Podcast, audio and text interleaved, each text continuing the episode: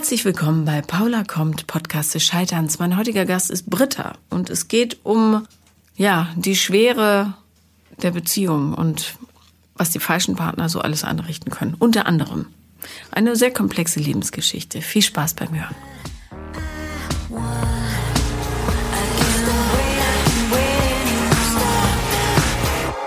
Herzlich willkommen, Britta. Hallo. Du hast eine Affäre. Sage ich jetzt einfach mal so frei heraus. Ja, genau. ja, ähm, Ja. Was ist das Problem daran? Ähm, also das ist das erste Mal, dass ich eine Affäre habe, leider auch mit einem verheirateten äh, Mann.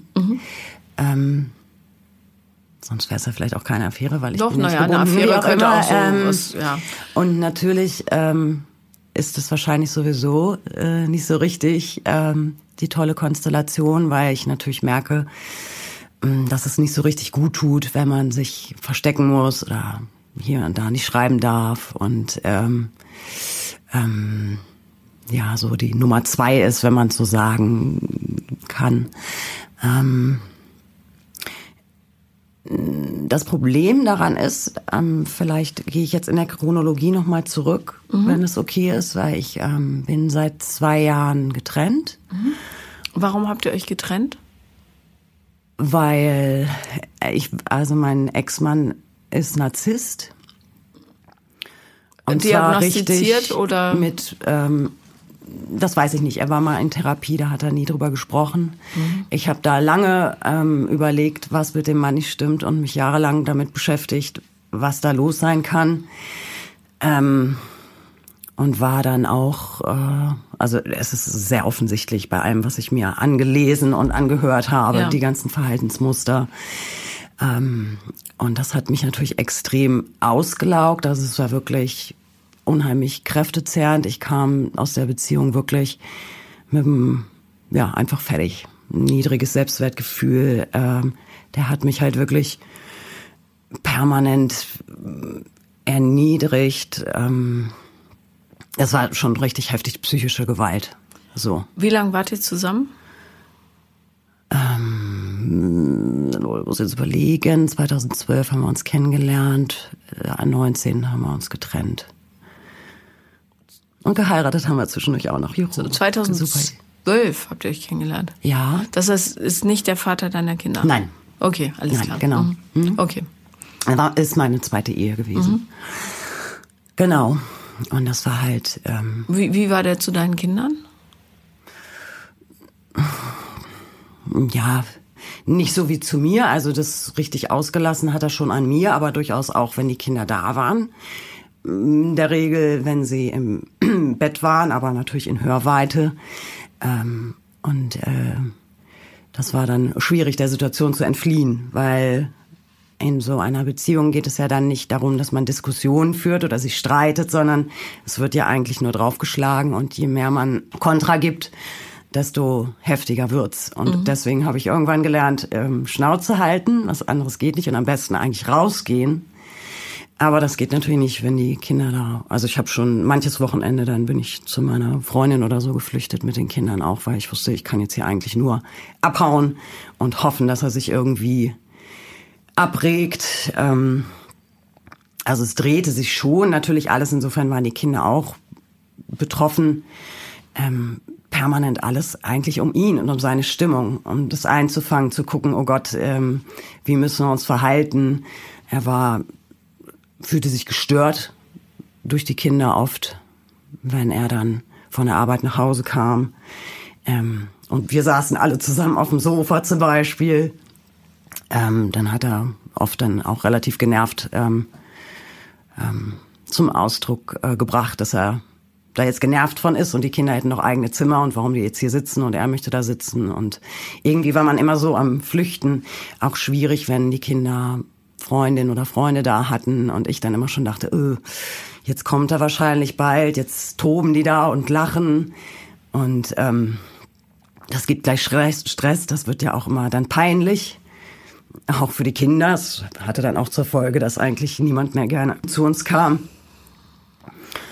Und ähm, ja, also in diesen Situationen, wo ich dann auch nicht fliehen konnte, sagen wir mal so, ähm, dann hat er ja wirklich so auf, ja, wusste halt genau, wo er mich packen konnte, was meine Themen sind, die sowieso schwierig sind. Und hat dann in einer Tour einfach nur auf mich eingedroschen, verbal. Und ich habe dann, äh, ja, wie gesagt, irgendwann gelernt, okay, ich gehe in ein anderes Zimmer. Wir hatten eine sehr große Wohnung aus dem man sich eigentlich ganz gut aus dem Weg gehen konnte, aber er ist dann immer so hinterhergelaufen. Also ich habe dann wirklich mir die Ohren zugehalten und mir liefen nur die Tränen runter. Ich dachte, ich kann das nicht ertragen. Selbst wenn man im Kopf weiß, das hat jetzt nichts mit mir zu tun oder so, der ist in irgendeinem Zustand, wo er das irgendwie, aber das prallt ja trotzdem nicht an einem ab, wenn jemand permanent ja, auf einen eindrischt, verbal. Kannst du Beispiele nennen, was er so dir gesagt hat, an den Kopf geworfen hat? Ja, ich kann zum Beispiel ein Beispiel nennen. Ähm, also er hat ja dann, was ja auch relativ typisch ist, ähm, am Anfang hat er das noch geschafft, mich wirklich zu provozieren, weil ich wirklich dachte, hä, also dann bin ich gegengegangen und so weit gegangen auch, dass ich dann auch irgendwann rumgebrüllt habe. Zum Beispiel einmal auch äh, ein Glas an die Wand geschmissen und ich dachte, ich, ich komme nicht gegen an, ich bin so hilflos. Ja, sowas dann, dann ist er halt gegangen. Er ist auch zum Beispiel ähm, Künstler, hatte mhm. noch ein Atelierräume auch, in denen er sich viel aufhielt. Und ähm, da ist er dann oft tagelang weggeblieben.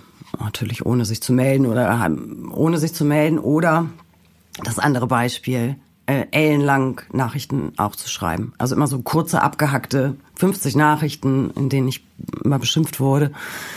Und ähm, was waren, was war deine, was waren deine oder worin lagen deine Fehler aus seiner Sicht? Was hast du alles falsch gemacht? Na, erstmal zum Beispiel in dieser Situation, wo er das geschafft hat, mich zu provozieren und das Glas an die Wand geworfen habe, hat er mir Jahre später noch gesagt, ich hätte ihn ja verletzen können und wie schrecklich das war. Ich hätte ihn an seinen Vater erinnert, der wohl ein absoluter Tyrann war. So ein Verhalten kommt ja auch von irgendwas, das ist mir schon klar. Ähm, mm, Einmal gab es eine Situation, ähm, war Heiligabend. Heiligabend findet immer bei mir statt, weil es eigentlich bei mir immer am schönsten ist, am größten und die kleinsten Kinder auch bei mir wohnen. So, also die Familie kommt zu mir und ich merkte schon vorher, der ist gerade wieder in so einem Zustand, wo er kurz vor der Explosion ist und ich hatte schon wahnsinnige Panik vor diesem Weihnachtsfest, weil ich wusste, das wird schrecklich. Alle sind angespannt und gab dann auch tatsächlich eine Situation, wo er mit meiner Mutter gesprochen hat über ein Thema, was ich jetzt gar nicht so gut erklären kann, weil das wieder eine ganz andere Geschichte aufmacht, aber ähm, ist ja vielleicht auch nicht wichtig für den Zusammenhang. Die beiden haben über etwas geredet. Er war der Meinung, sie müsste das so machen und sie hat gesagt, sie möchte es aber doch anders machen und er könne sich ja wohl kaum in ihre Lage versetzen. Und ich merkte schon, wie sie ähm, Tränen in die Augen kriegte und bin dann meiner Mutter beigesprungen mhm. und habe dann gesagt, ja, aber das stimmt doch auch und jetzt lass sie doch in Ruhe. Und daraufhin hat er dann wutentbrannt das Weihnachtsfest verlassen, sich tagelang in sein Atelier zurückgezogen. Aber was für eine Erleichterung. Entschuldige. Ja, dass er dann geht. Ja, Nein, ist natürlich ich. schön, aber ja. es ist natürlich, das Weihnachtsfest war im Grunde gelaufen. Ich wurde wieder beschimpft. Und der Grund dafür, dass er gehen musste, war natürlich ich. Weil ja, wie kann ich es erlauben, mir erlauben, mich gegen ihn zu stellen? Eine Unverschämtheit, ähm, da kann es nicht aushalten mit mir dann. Kannst du dir im Nachhinein erklären, warum du so lange bei ihm geblieben bist? Ja, die Frage habe ich mir oft gestellt, weil ich natürlich ja mir die Frage gestellt hat, was hat das eigentlich mit mir zu tun? Mhm. Und jetzt müsste ich dann noch ein Stück vorweggreifen. Bitte. Und vorher einen Schluck Wasser trinken, Entschuldigung. Und ich also. mache derweil mal kurz die Tür zu, es rauscht. Mhm. Also die Situation, als ich ihn kennenlernte, war folgende. Ähm, ich war gerade von meinem ersten Mann getrennt. Mhm. Warum habt ihr euch getrennt? Dann muss ich noch mal vorweggreifen. ähm, Im Jahr ähm, 2010 ist meine Schwester verstorben, meine Kleine. Und ähm, also ganz plötzlich und unerwartet. Sie hat sich nicht umgebracht oder so, aber es war ein schreckliches Erlebnis. Ja. ja. Und meine Schwester hat zwei Kinder hinterlassen. Mhm. Der Mann mm, war und ist Gott sei Dank spielt keine Rolle. Über den müssen wir auch nicht reden. Also der Vater der Kinder, die waren nicht verheiratet und sie hatte auch Gott sei Dank das alleinige Sorgerecht. Mhm. Die Kinder waren damals sechs und zwei. Das heißt, du hast die Kinder genommen? Ich habe beide Kinder genommen. Mhm. Ich war selber eigentlich gerade relativ frisch Mutter geworden. Unser Sohn war drei. Und für mich war klar, ähm, wir hatten sogar auch den Platz irgendwie. Und für mich war klar, irgendwie das passt, die kommt zu uns. Natürlich, es gab ja. auch in der Familie keine andere gute Möglichkeit. Ich habe zwar noch andere Geschwister, aber das passte irgendwie nicht. Und es war auch klar, die Kinder bleiben zusammen. Mhm. So, das heißt, ähm, ich hatte dann auch schon voll gearbeitet wieder zu dem Zeitpunkt, schon längst. Ich habe früh wieder angefangen. Und ähm, ja, war dann ähm, plötzlich natürlich Mutter von nicht nur von einem, sondern von drei Kindern. Zwei davon hatten gerade ihre Mutter verloren. Ich hatte meine Schwester verloren. Und mein damaliger Mann hat das alles mitgetragen war aber auch skeptisch, ob man das so schaffen kann. Ich war dann so, ja, logisch und wir machen das so. Ähm und letztlich muss man sagen, er hatte ja auch nicht wirklich eine andere Wahl. Als, ja, er konnte ja kaum ich, sagen, also da mache ich nicht mit. Äh, äh, ne? Naja, ganz ehrlich, alles andere wäre einfach unmenschlich gewesen. Ne? Ja, das hat er sicherlich auch so gesehen. Und ja. er hatte auch, ähm, das so gut es ging, wirklich auch mitgemacht. Nur es war dann doch eine zu große Belastung, also insbesondere für mich. Das war so ein bisschen schwierig. Unser eigenes Kind ist so vom Charakter her einer, der ähm, so Platz macht. War damals sehr ruhig. Also Gott sei Dank mittlerweile kommt er ein bisschen mehr aus sich raus, aber und ähm, der hat sich so zurückgezogen einfach und Platz für diese neuen Kinder gemacht, die sich jetzt nicht aufgedrängt haben oder so. Aber es, ähm, war einfach plötzlich alles durcheinander gewürfelt und das haben wir irgendwie nicht hinbekommen. Also ich habe dann nach einem guten Jahr auch äh, einen kompletten Zusammenbruch gehabt.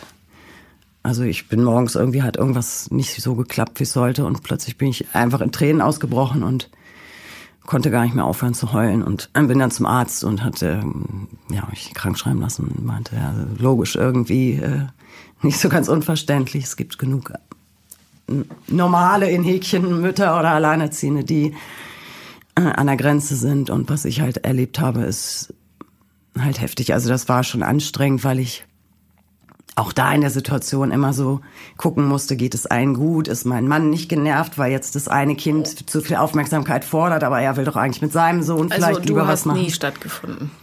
Genau. Mhm.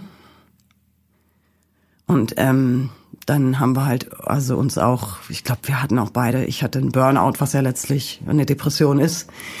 Und ich glaube, mein Mann, mein damaliger steckte da auch drin. Also es war einfach ein katastrophaler Zustand und natürlich irgendwie ganz lange gab es für mich nicht die Möglichkeit, diese Situation irgendwie zu ändern. Also wir haben das dann gemacht. Wir haben viel dann, ähm, ich war auch bei der Erziehungsberatung gleich von Anfang an immer, habe mich so begleiten lassen. Die haben immer gesagt, Mensch, Sie machen das schon aus dem Bauch raus, alles gut.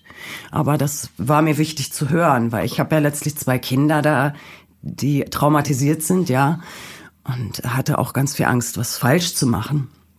Waren die denn, also schwierig ist jetzt ein blödes Wort, ja, aber war es kompliziert mit ihnen? Nee, kann ich nicht sagen. Also eigentlich wirklich nicht. Ich glaube, wir haben auch versucht, sich so irgendwie anzupassen und nicht aufzufallen. Oder ich weiß nicht, ob ich das so sagen kann. Nein, also tolle Kinder bis heute. Ähm, mm. Nichtsdestotrotz war das halt wahnsinnig anstrengend, allein diese Zeit für mich immer nur zu gucken, wie kannst du was drehen, wie ist die Stimmung da, was kannst du ändern, damit es vielleicht irgendwie besser äh, ist und so. Und ähm, dann haben wir irgendwann entschieden, in Absprache dann auch mit dem Jugendamt, mit dem ich ja immer in Kontakt war natürlich, oder dem Pflegekinderdienst, so heißt das dann. Und äh, die haben dann gesagt, äh, dass der Große, also der Sohn äh, meiner Schwester, ähm, konnte dann zu dem Zeitpunkt zu meiner Mutter. Ähm, wir haben also die Kinder innerhalb der Familie ähm, getrennt, was für mich eigentlich ein No-Go war. Aber die haben mich da bestärkt und gesagt, das ist, die sind ja trotzdem beieinander. Und es war einfach zu viel für mich. Ich konnte es nützt ja dann auch nichts, wenn ich da ähm, zusammenbreche und nicht das alles nicht schaffe so. Und das war im Nachhinein sicherlich eine gute und richtige Entscheidung. Also ich bin auch für den ja immer noch da. Wir wohnen auch ganz nah beieinander. Und geht's ihm gut? Es geht ihm gut, glaube ich. Ja, wird jetzt gerade, wird jetzt 18. Äh, Hat er diesen Monat. läuft's in der Schule? Na, der hat, ähm, der hat jetzt nach dem Realschulabschluss äh, eine Tischlerlehre angefangen und hat aber gerade festgestellt, dass er das, dass das wohl nicht sein Ding ist, fühlt sich da auch nicht so wohl in den Unternehmen und möchte jetzt so irgendwie äh, Rettungssanitäter werden. Das ist ja auch gut. Also, ja. dass er so früh erkennt, dass es doch nicht sein Ding ist. Äh, ich habe auch tausend Sachen angefangen und ähm, andere Wege eingeschlagen. Das ist ja voll in Ordnung so. Aber psychisch ist er stabil einigermaßen oder? Schwer zu sagen. Er ist sehr verschlossen. Mhm. Ähm, das ist, kann ich, komme da nicht so an ihn ran. Das muss ich schon ganz ehrlich sagen. Kann mhm. ich schlecht einschätzen. Ging es ihm denn gut bei deiner Mutter? Also hat er das damals verstanden, warum er da muss? Das weiß ich nicht. Das ist auch so eine Situation, die ich mit mir rumschleppe und so eine Schuld, sage ich mal. Ähm, weil natürlich dieses Gespräch, was wir dann mit der Frau vom Jugendamt auch geführt haben, ihm zu sagen, dass er jetzt ausziehen muss, äh, das war schon heftig. Also wo ich natürlich auch dachte, das kann nicht wahr sein. Der hat gerade seine Mutter verloren. Jetzt hat er hier irgendwie Anschluss gefunden. Jetzt schicke ich ihn weg, so irgendwie. Und da hat er natürlich auch ganz dolle geweint. Aber ähm, ich glaube, dass es unterm Strich ähm, die richtige Entscheidung war und er dort auch bei meiner Mutter dann gut aufgehoben war, weil die sehr sich um ihn gekümmert hat. Ne? Und ähm, aber ich hab da, dieses Bild schleppe ich schon mit mir rum, ne? Ähm, naja, ich weiß jetzt gar nicht, wo wir stehen geblieben waren. Ähm, ich muss mal weinen, wenn. Ich weiß. Entschuldige. Ich höre ja deinen Podcast. Hast du ihm das mal erklärt? Ja, ja, habe ich. Also ich habe, glaube ich, viel zu wenig mit ihm gesprochen darüber und das. Ähm, und man kann es ja jetzt noch machen. Ja. Weiß ja. er, dass du dich schuldig gefühlt hast? Glaube ich nicht. Sag ihm das. Ja. Sei doch mal, also sei ihm ehrlich ihm gegenüber. Ja. Dann, das hilft ihm auch. Ja. Er fühlt sich vielleicht krumm und ungeliebt, weißt du, mhm. weil er gehen musste und seine Schwester nicht. Ja. Ja. Ja, das schleppt schon was mit sich rum. Das merkt man ihm schon an. Das ist äh, ganz klar.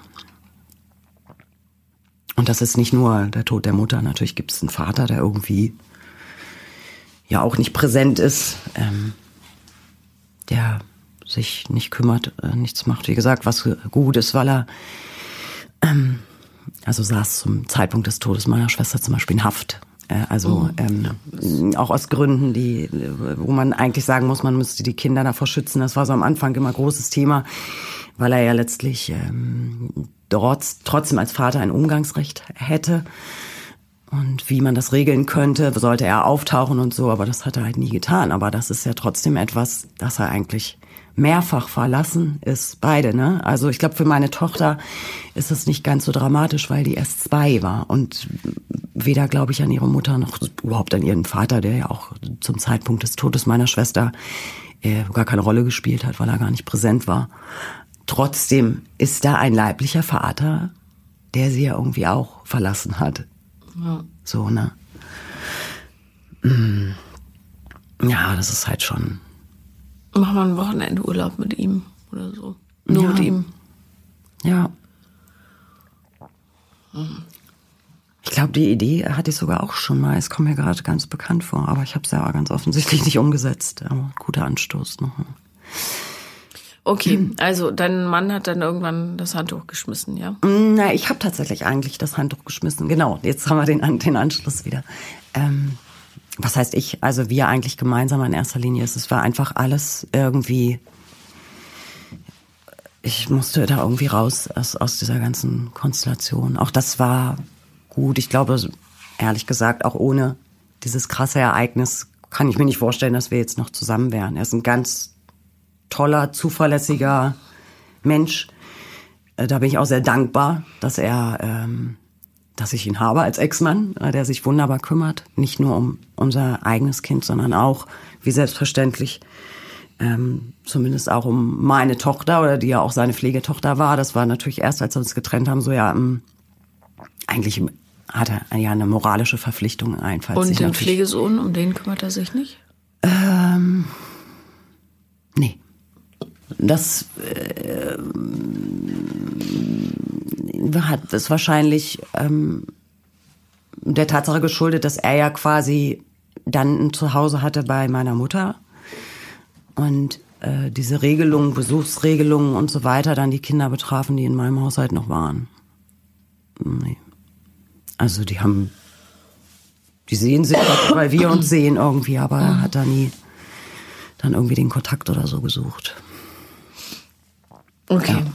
Und das war in welchem Jahr, dass ihr euch getrennt habt? Äh, auch 2012. Und dann hast du den anderen ja, Typen kennengelernt? Genau. Ähm, Der dir vorkam wie ein Rettungsanker? Ja, oder?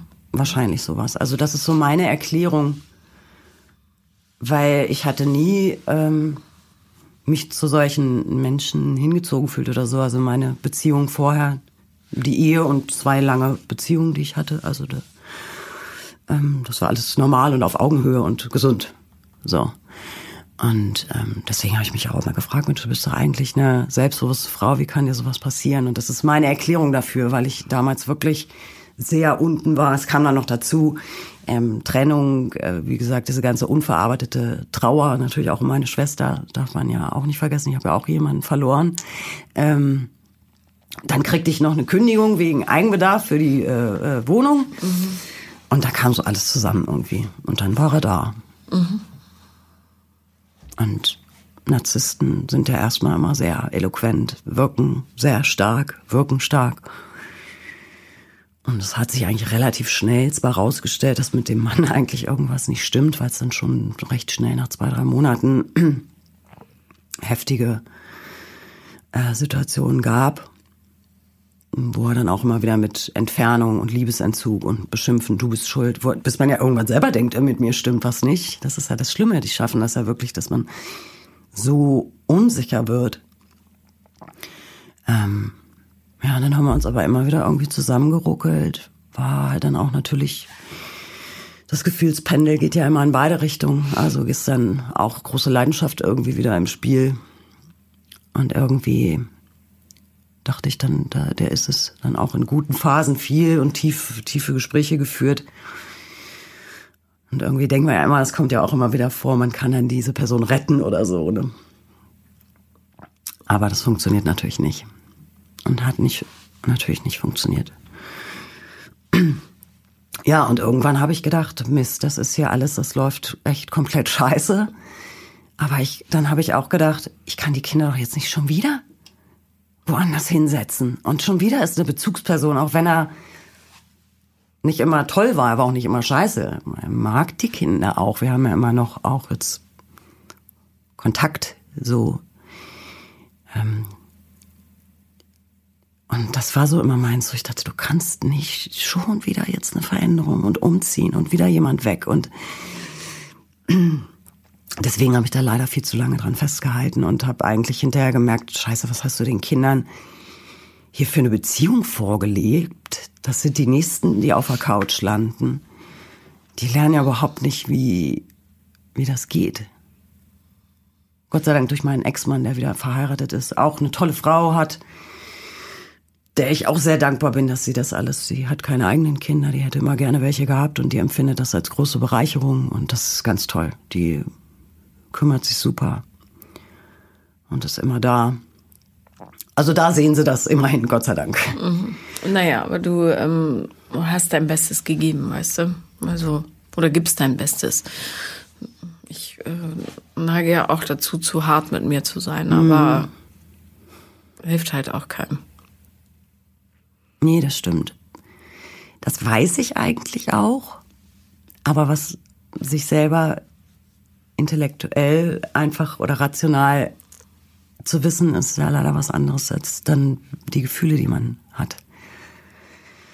Wann hast du entschieden, dass es reicht? Das war ein bisschen schleichender Prozess. Wir haben ja immer wieder zusammen gesprochen, wenn es dann diese Ausbrüche, nenne ich jetzt mal so, gab und wir uns dann irgendwann wieder zusammensetzen konnten und auch darüber gesprochen haben. Eigentlich habe ich mehr gesprochen. Naja, weil ja du an allem schuld warst auch. Ja, aus ja. seiner Sicht. Ja, klar. Also das ist ja logisch. Das ja. ist äh, schon richtig, aber ähm, ich habe dann auch irgendwann eine Therapie vorgeschlagen. Also ehrlich gesagt habe ich schon immer gedacht, der braucht dringend äh, Behandlung. Ich habe irgendwann auch angefangen mit meinen, der hat zwei Töchter, zwei ganz tolle Stieftöchter, die ich noch sozusagen hinzugewonnen habe. Wie alt sind die? Äh, bisschen älter als deine. 34 und Ah, das heißt, er ist deutlich älter Ja. als du. Ja. Okay. Mhm. Der ist fast 20 Jahre älter als ich. Aber die sind halt so toll. Die wissen zum Beispiel auch, dass ich heute hier bin. Und, ähm, Aber wissen, kennen die das Problem ihres Vaters? Ja. Also ich meine, kennen tun sie sicher, aber haben sie es äh, mitgeschnitten? So. ja, ich habe irgendwann, ich habe die, ähm, die Kinder da, also seine Töchter da erst rausgelassen, weil ich äh, das nicht passend fand, äh, mich mit denen da zu unterhalten drüber. Ähm, aber irgendwann habe ich auch keine andere Möglichkeit mehr gesehen und die sind wirklich groß genug und haben sich dann auch angeboten, weil sie natürlich das ganze Dilemma auch schon in der Ehe mitbekommen haben, Ja, also mit ihrer Mutter ähm, und, und ihm. Und ähm, das war dann auch wirklich sehr hilfreich, mit denen darüber zu sprechen. So. Ich habe dann auch gesagt, was ich für einen Verdacht habe, was er für ein Problem hat. Und sie sagten auch, das hatte ihre Mutter auch gesagt. Ähm, Vielleicht sollte man auch mit den Ex-Frauen sprechen, bevor das man ich, sich mit ja, Leuten ne, das habe ich auch gedacht. Ich habe äh, immer wieder ähm, gesagt, ob wir, äh, ob ich nicht auch mal, ähm, also ich habe die einmal getroffen. Das war überhaupt auch ein Akt, weil die natürlich komplett zerstritten waren. Das heißt natürlich, aber äh, mit meinem Ex-Mann sich zu trennen, gemeinsame Kinder und ein Haus zu haben. Hölle, ich bin froh, dass wir, wir hatten eine gemeinsame Wohnung. Das haben wir auch gut hinbekommen, aber das ist eine Katastrophe. Also das, ähm, da bin ich froh, dass wir nur, nur etwas Materielles auseinander zu dividieren hatten. Ähm, ja, und die waren halt ähm, zerstritten. Und ähm, da sagte seine große Tochter, die damals an so einer also ist auch wieder in einer festen Beziehung, aber damals hatte sie einen anderen Freund, hat immer gesagt, Mensch, wenn ich mal heirate, dann weiß ich gar nicht, wen ich von euch einladen soll. Und da habe ich immer gedacht, das ist doch so traurig. Man muss doch irgendwie hinkriegen, äh, dass man zumindest in einem Raum äh, sich zusammen aufhalten kann. Und dann gab es tatsächlich so ein bisschen auf meine Initiative hin, als sie ihr Studium abgeschlossen hat, hat sie feiern wollen, ein bisschen bei sich. Und dann habe ich gesagt, Mensch, können wir nicht alle, die, also auch die Mutter hatte einen neuen Partner schon ganz lange. Wir sind doch erwachsen, können wir nicht, weil das für die Kinder so wichtig ist, dass die Eltern zumindest irgendwie einen Umgang, finde ich. Da kann man auch nie alt genug sein als Kind. Dass man, also man muss nicht mehr kindliches Kind sein, um das ähm, gut zu finden oder erleichternd zu finden. Und dann haben wir tatsächlich alle zusammen gefeiert. Und da war dann auch die Oma da und die Großtante, beide so schon 90. Und die haben dann auch so meine Hand genommen und gesagt, oh, das ist so schöne Idee gewesen und vielen Dank so. Und jetzt äh, war er tatsächlich auch Weihnachten da eingeladen. Das fand ich toll. Das ist für die, für die Mädels wenigstens so, ne? nicht mehr dieses Anstrengende, ich muss dahin und muss dahin und wen kann ich einladen, wenn ich irgendwas mache. Ja. Ähm, genau, das geht. Aber da habe ich eben, um wieder darauf zurückzukommen, mit den beiden auch drüber gesprochen. Eher mit der einen, mit der Großen, die auch ein bisschen mehr erzählt. Und ja.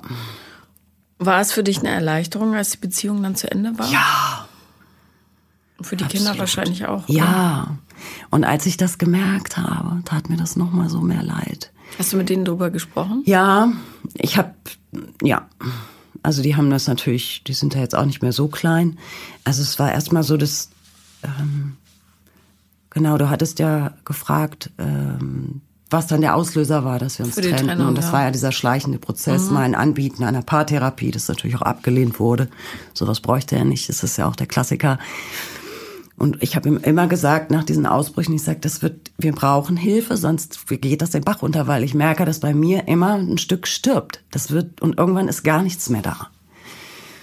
Aber es hat halt nicht stattgefunden und irgendwann war auch wirklich kein Gefühl mehr da, nur noch Beklemmung und nur noch, wie kommst du hier raus? Und ähm, von seiner Seite war es auch eine totale Gleichgültigkeit mir gegenüber. Es war dann nicht mehr ganz so schlimm mit den Ausbrüchen und mit diesem starken Kontrollzwang und dieser ätzenden Eifersucht am Anfang. Am Ende war es so Gleichgültigkeit.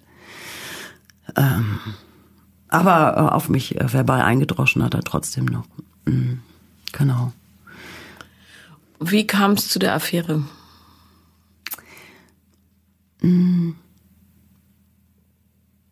Es ist ein Mensch, den ich, ähm, dem ich nicht aus dem Weg gehen kann, mhm. dem ich regelmäßig, nicht jeden Tag, aber regelmäßig begegne.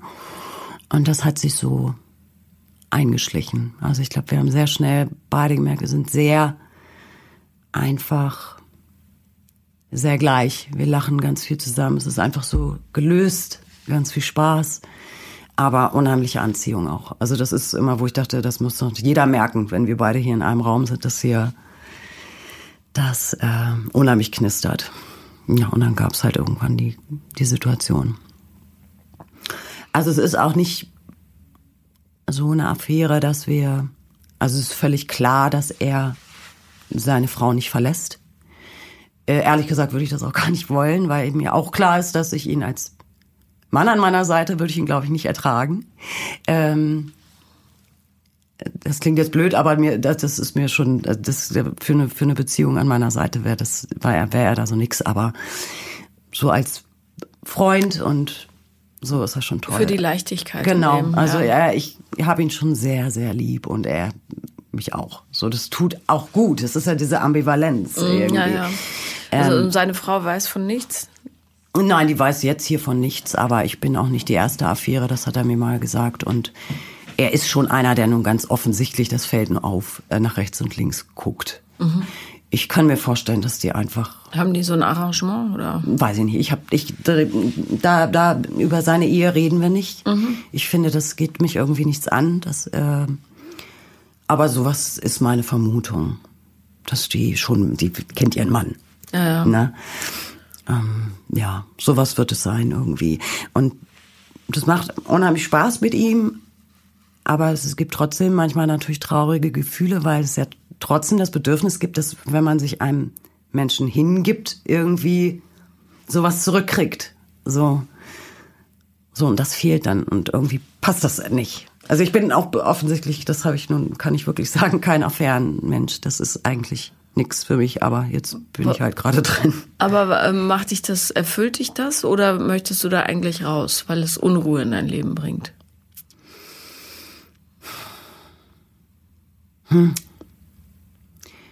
Ich glaube, eigentlich möchte ich raus. Ich habe jetzt, das läuft jetzt seit äh, fünf Monaten und ähm, habe ja auch in diesen fünf Monaten so eine Entwicklung mitgemacht von am Anfang. Das erklärst du ja auch immer sehr schön, wie das mit den Hormonen ist, wenn man mit jemandem länger oder häufiger mit demselben äh, im Bett war. Da stellt sich halt ein Verliebtheitsgefühl ein, so und so ein Bindungsgefühl. Und am Anfang habe ich auch gedacht, ach, ich würde den auch sofort nehmen oder so. Aber so mittlerweile weiß ich, nee, äh, nein, danke. Den Naja. würde ich nach drei Monaten wieder abgeben wollen bei seiner Frau. Du bist ja auch wie die Wüste Gobi, weißt du, jetzt regnet es halt endlich mal. Ja, absolut. Und du saugst alles Ja. auf, aber dein Peilsender ist wahrscheinlich trotzdem nicht ganz ideal eingestellt, Ja. jetzt, wer der ideale Partner wäre. Nee, das ist schon so. Ich habe dann auch gedacht, ich muss echt aufpassen, dass ich nicht irgendwie mich zuwende zu jedem, weil nur weil er gerade nett zu mir ist, weil ich das wirklich lange nicht ähm, hatte so da. Ja, na, du dürstest danach. Ist doch auch total logisch nach dieser Geschichte. Ja, Bloß da darf man halt nicht den Erstbesten nehmen, ne, der nett ist. ja, Weil das natürlich sehr verführerisch ist. Ja. Endlich jemand, der mich versteht. Endlich jemand, mit dem ich lachen kann. Und dieses Gefühl der Freiheit verspüre. Ja. Mhm. Ähm, das kann relativ schnell verfliegen. ja, das wäre super. Ehrlich gesagt. Ja, ja, naja, gut, du bist ja einfach immer noch in einer wahnsinnigen Bedürfnislage, ja. Und Ja. ich glaube, was dir daraus helfen würde, wäre diese wahnsinnige, dieses Schuldgefühl zu adressieren, was du mit dir rumschleppst. Das Schuldgefühl für das Scheitern der Ehe, eins. also der ersten, das Schuldgefühl für diese Trennung von deinem Pflegesohn. Ähm, und das Schuldgefühl, dass du den Kindern diesen Typen zugemutet hast und nicht schneller gegangen bist. So, all das und da sind wahrscheinlich noch ein paar andere Sachen drin. Ähm, das, daran würde ich arbeiten, massiv. Weil dann kommst du direkt zum Kern deiner Bedürftigkeit und kannst dich um den kümmern. Und wenn der bearbeitet ist, dann hast du einen einigermaßen klaren Blick für Menschen, die dich meinen und nicht nur dein Bedürfnis. Also du meinst schon eine Therapie. Unbedingt. Unbedingt. Du bist ja selber auch traumatisiert. Also nicht nur durch alles, was vorher passiert ist, aber auch äh, sieben Jahre äh, ja, psychische Gewalt. Das ist, es hinterlässt Spuren Ja. bei allen Beteiligten. Ich würde sogar zusätzlich noch ähm, vielleicht den Großen mit einbeziehen. Wirklich, massiv. Damit der nicht irgendwann abschmiert. Weil der muss so einen Mangel in sich tragen. Ja. So, und der wird den irgendwann versuchen, wenn er es nicht schon tut, zu kompensieren. Entweder durch ganz, ganz viel Essen oder durch ganz, ganz viel, ja, irgendwas, was ihn halt nicht fühlen lässt. Ja. Ja, oder übermäßiges Zocken oder keine Ahnung. Der wird das schon irgendwo hinstecken. Ja? Übermäßiges Zocken war bei ihm schon immer Thema. Ja, aber es ist ja auch eine schöne Flucht, ja. Das macht es so viel einfacher, alles auszuhalten. Auszuhalten. Dieses Kind musste aushalten, die ganze Zeit. Das ist zu viel. Und das, wenn du das wirklich, wenn du dich davon frei gemacht hast, du konntest es ja nicht besser. Ja, du hast es versucht und es hat nicht geklappt, dann ist das Partnerschaftsthema dran, vorher nicht. Das hat gar keinen Sinn. Weil so wird jemand dir irgendwelche Zaubereien versprechen und sagen, hey, ich führe dich schick aus und du bist meine Königin und so weiter und du wirst jedes Wort glauben. Jedes. Natürlich. Ja, weil das ist das, was du dir wünschst. Jemand, der dir hilft, die Last zu tragen. Und das geht aber nicht, wenn du diesen riesen Berg hinter dir hast, im Dunkel, der noch nicht besprochen wurde. Ja, und Schuldgefühle sind eine fiese Geschichte. Die kommen in jede Ritze rein und färben alles. Ja. Ja, und deswegen habe ich das ja auch jetzt bei dir zu sein zum Anlass genommen, weil mir das eigentlich klar ist, ehrlich gesagt schon lange klar ist, dass ich Hilfe brauche. Ja. Und das aber immer so, ach, dann schiebt man es weg, man hört sowieso, du kriegst keinen Platz. Und wo soll ich es zeitlich überhaupt noch unterbringen? Und dann lässt man es, aber eigentlich ist mir das schon äh, sehr bewusst, ähm, dass ich da arbeiten muss. Ich habe ähm, ja auch, deswegen hatte ich dir ja das zweite Mal geschrieben, ähm, dass ja im Zusammenhang mit dieser Affäre diese Gefühle von äh, aus meiner Ehe mit dem Narzissten wieder hochkamen. Plötzlich, weil es so eine kleine Situation gab, wo ich mich angegriffen fühlte oder so eine kleine Mini-Kritik, Ja. die völlig normal ist. Und ich hatte so einen krassen Flashback und ich wusste auch, das hat mit ihm jetzt nichts zu tun, Ja, weil ich klar. wirklich, ich, ich hätte mich auf den Boden schmeißen wollen, mir die Ohren zuhalten und mir sind nur, ich sah mich sofort wieder in dieser Rolle ähm, und hörte auch die Stimmen von meinem Ex-Mann. Also ich war genau wieder da drin. Und da habe ich gedacht, boah, also ich habe gedacht, ich bin da ganz gut rausgekommen. Und das ist mir klar geworden. Ich habe da neulich auch mit ihm drüber gesprochen, also mit dieser Affäre. Wir reden viel. Und er weiß das auch. Äh, Also ich habe gedacht, das muss ich dir erklären, damit du das auch irgendwie einordnen kannst. Und ähm, ja, habe das eben auch gesagt, äh, weil das dann eine Situation war, wir waren halt im Telefonieren und ich habe gesagt, ich muss jetzt auflegen, das hat überhaupt gar keinen Sinn hier gerade mehr. Ich muss, äh, ich bin gerade in einem Zustand, wo er mich überhaupt nicht rausholen kann. Im Gegenteil, mit jedem, was er, ja, was ist denn, wurde es noch schlimmer, sage ich, ich melde mich, ich muss äh, irgendwie raus. Und das war eben der Moment, wo ich dachte, ähm, wie ich gerade schon sagte, ich dachte, ich hatte so letztes Jahr, als ich eine tolle neue Wohnung gefunden habe, wir sind alle so glücklich und so leicht fühlte sich plötzlich alles an. Und ich hatte gedacht, krass, es gibt ja diese Menschen, die haben diese Resilienz irgendwie. Und hatte cool, äh, habe ich offensichtlich ganz gut geschafft. Ich war auch zwischendurch mal kurz, hatte ich mir gesucht, in einer Selbsthilfegruppe für Opfer von Narzissmus. Auch gut. Äh, da kam aber leider äh, der klassische Standardspruch, den man so oft sagen muss, dann kam leider Corona. Aber das war auch schön, zu sitzen in einer Runde mit Menschen, die einen verstehen, weil wenn man das so, wenn man es überhaupt erzählt, was, was ja unheimlich beschämend auch ist und peinlich. Ähm, tu dieses Gefühl weg, teil dich mit. Weil das Problem ist, wenn jeder sich schämt, weiß keiner, was beim anderen los ist. Und äh, das ist das Problem in der gesamten Gesellschaft. Jeder tut so, als wäre alles okay. Hör auf damit. Wirklich. Mhm. Sag, ich brauche Hilfe. Ich bin traurig, ich bin wütend. Das und das ist mir passiert. Ja. Ich finde es auch nicht peinlich, äh, sich, sich Hilfe zu holen. Ich find, bin auch ähm, finde es eher schlimm, dass diese psychische Gesundheit immer noch so ein bisschen fast stigmatisiert ist irgendwie oder dass man da nicht drüber spricht. Und da bin ich eigentlich sehr offen, was ich gerade meinte mit, dass es peinlich ist, halt diese Beschimpfung, diese psychische Gewalt. Wenn ich jetzt zu einer Freundin gehe und sage, hier, der hat gerade das und das zu mir gesagt, Schlampe und was äh, immer, dann sagt die natürlich logischerweise, ja, wieso lässt dir das äh, gefallen? Weil es ja irgendwie, würde ich wahrscheinlich auch sagen. Ja, aber wenn du ihr dann erklärst, warum du da nicht rauskommst oder dass du nicht rauskommst, dann könnt ihr eine richtige Kommunikation darüber haben. Mhm. Ich fühle mich wehrlos. Ich fühle mich dem ausgeliefert. Ich weiß nicht, was ich tun kann. Ich wünsche es mir so sehr, rauszukommen und schaffe es nicht. Mhm. Und natürlich wird es Menschen geben, verstehe ich nicht, würde ich ganz anders machen, aber egal, das sind dann nicht die richtigen Gesprächspartner und findet schon die richtigen. Ja, ich habe auch, das muss ich sagen, auch zwei, zwei ganz tolle äh, Freundinnen. Ja, bloß so toll Freunde sind, die ähm, können halt nicht die tiefe Arbeit machen. Ne? Ja, nee, auf gar keinen Weil Fall. da stecken die zu, sind zu nah einfach. Aber ähm, ich glaube, deine eigene, deine eigene Verletzung hast du nicht so richtig im Blick, wie tief die eigentlich ist. Nee, also, das ist mir gerade ja jetzt klar geworden. Und ja. wo ich dann dachte, irgendwie, vielleicht ist er dafür da, diese Affäre jetzt, um mir aufzuzeigen. Ja, äh, hier, äh, da ist noch eine Baustelle. Und dann hat er eine super Funktion. Ja, genau. Also ja. so habe ich es ihm sogar auch irgendwie erklärt. Ja.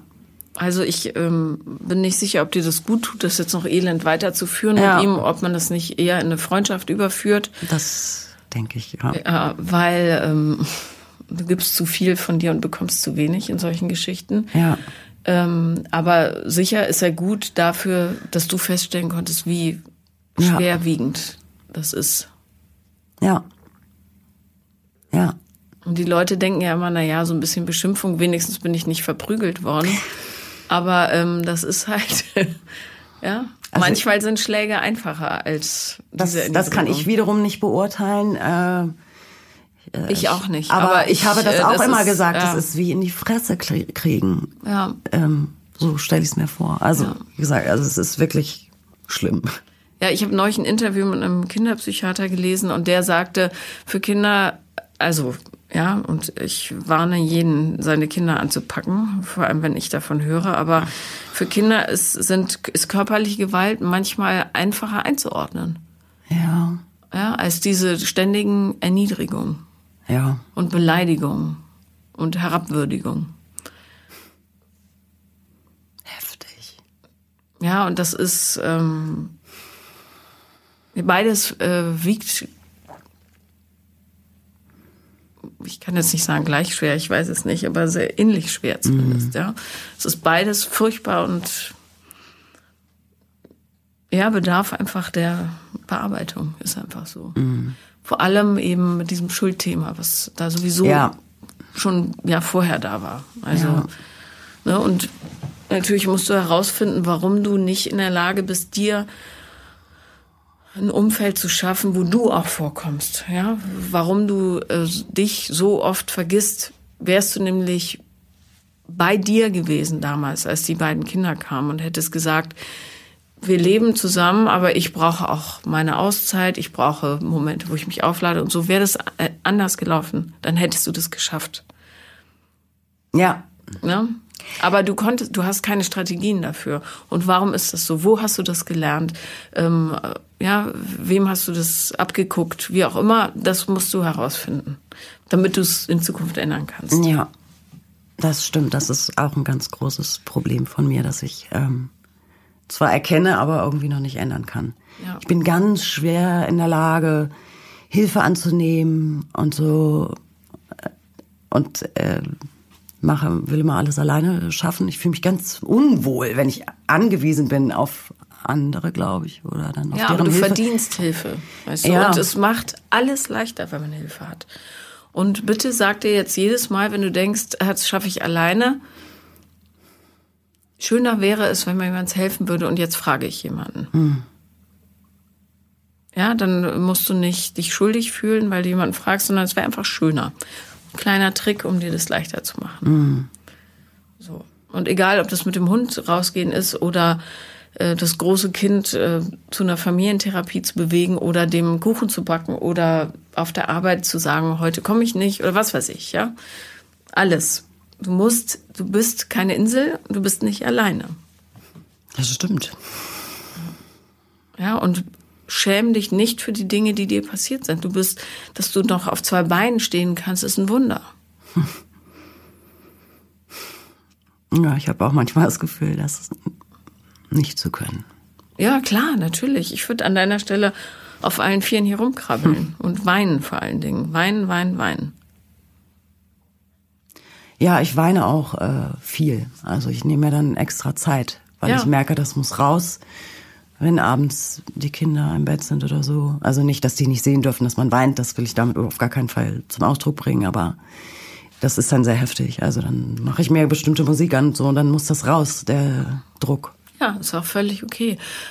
Du kannst alles rauslassen, solange du dich deinen Kindern gegenüber und auch dem Großen übrigens integriert den mehr. Ja, ähm, also verständlich machst. Ich weine, weil und habe das Gefühl, das muss jetzt raus, das tut mir gut. Oder ich bin jetzt wütend, weil und ähm, oder ich war ungerecht, weil das und das in mir ausgelöst wurde und ja, es war aber nicht in Ordnung, so zu reagieren. Oder keine Ahnung. Egal welche Emotion, mach dich verständlich. Das ist alles, was Menschen brauchen. Die müssen verstehen, warum was passiert. Und dann ist gut.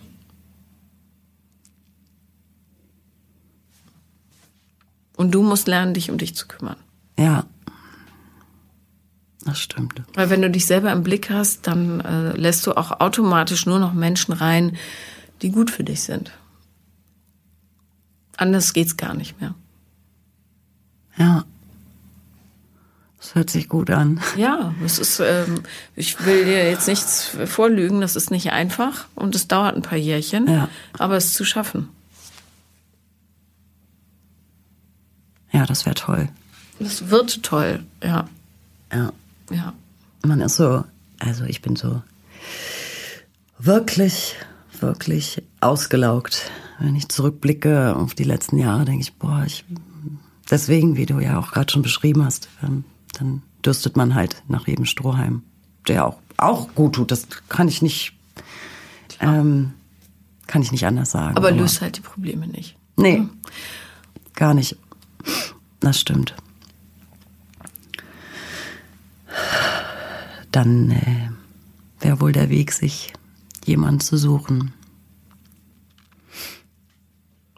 Kannst du mir einen Tipp geben, vielleicht, wenn ich wieder in so einen Flashback komme? Ich nenne es jetzt mal so, ich weiß nicht, ob das in dem Zusammenhang der richtige Ausdruck ist, aber du weißt, was ich meine äh, wie ich mich da besser rausholen kann, weil ich weiß ja in dem Moment, das ist ja, hat hier überhaupt nichts mit der Situation zu tun, die das Ja. ist jetzt. Also- und ich will mich da rausholen. äh, Wenn du körperlich reagierst auf etwa, also auf ein erlebtes Trauma oder so, ähm, dann atmest du ein und atmest doppelt so lange aus. Und das machst du eine Weile, bis dein Herzschlag sich wieder einigermaßen beruhigt hat. Und wenn das passiert mit jemandem, der vielleicht verdutzt ist davon oder überfordert oder so, erklär dich danach. Aber erstmal kümmerst du dich nur um dich, atme ein, doppelt so lange aus, damit du nicht dich in eine Panikattacke Ja. reinatmest. Ähm, und ähm, versuch zur Ruhe zu kommen. Und durch die Atmung geht das eigentlich relativ zügig, also 10 bis 20 Züge normalerweise. Weil wenn du schneller atmest, kriegst du, ja, wenn das Hirn zu viel Sauerstoff kriegt, kriegst du eine Panikattacke. Das ist äh, unvermeidlich. Und darum Einatmen, doppelt so lange ausatmen. Das machst du 10, 20 Mal, 30 Mal, 40 Mal, je nachdem, wie lang es dauert. Wenn die Tränen laufen, lass sie laufen. Keine Scham, egal wo du bist. Mhm. Und dann erklär dich. Okay. Und je häufiger du, selbst wenn du alleine bist und das passiert, kannst dich dir auch selber erklären. Je häufiger du es machst, desto normaler wird für dich auch anzuerkennen, was du erlebt hast, ja, und wie traumatisiert du bist. Mhm. Und dann fällt dir der Umgang viel, viel leichter. Und dann musst du auch die, keine Mauern mehr oben lassen, dann kannst du die alle abbröseln lassen. Und dann geht der Weg los. Okay. Vielen Dank, dass du da warst. Vielen Dank, dass ich hier sein durfte. Das war Paula kommt Podcast des Scheiterns. Und wenn ihr auch mal dabei sein wollt, dann schreibt mir auf Instagram The Real Paula Lambert oder eine Mail an paulalambertmail at gmail.com.